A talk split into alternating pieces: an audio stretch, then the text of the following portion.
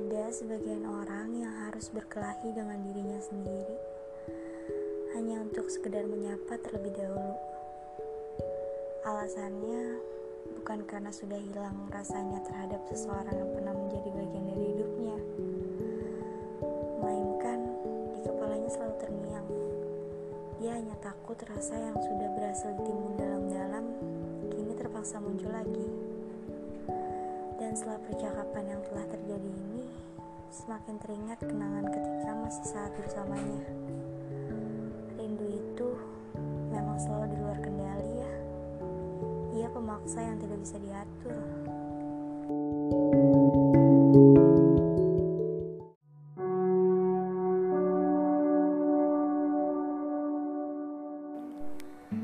Keegoisanmu adalah bentuk nyata dari kehilangan yang kamu terima.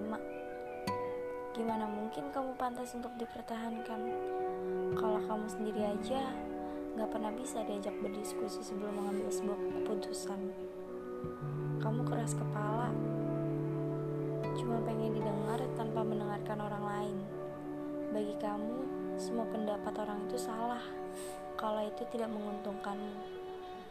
Semua pendapat orang lain itu benar kalau itu menguntungkanmu. Bukankah itu salah satu bentuk dari sifat keegoisanmu? Hanya memikirkan dirimu semata tanpa mendengarkan pendapat dari orang lain. Jika terus seperti itu, tidak akan ada yang mampu bertahan denganmu. Selama kamu tidak peduli gimana lelahnya dituntut untuk selalu mengikuti, tidak akan ada yang mampu untuk terus memperjuangkan selama kamu tidak mau belajar menghargai bagaimana rasanya lelah memaksakan diri hanya untuk membenarkan pemikiranmu sendiri. Jangan seegois itu. Bukankah sebuah hubungan terjalin karena adanya rasa saling mengerti? Kalau kamu paham, kenapa terus meninggikan ego sendiri? Kasihan orang yang sama kamu. Dia juga manusia yang punya rasa lelah.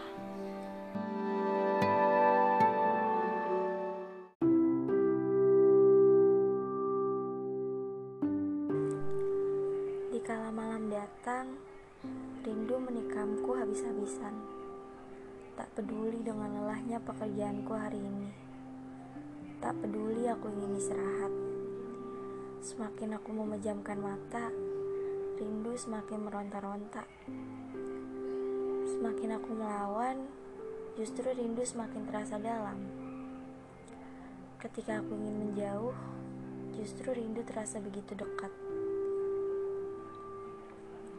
Keras kepalanya seperti itu, rindu yang tak pernah mau tahu waktu dan tempat. Ketika ia datang, segalanya dengan mudah ia hancurkan.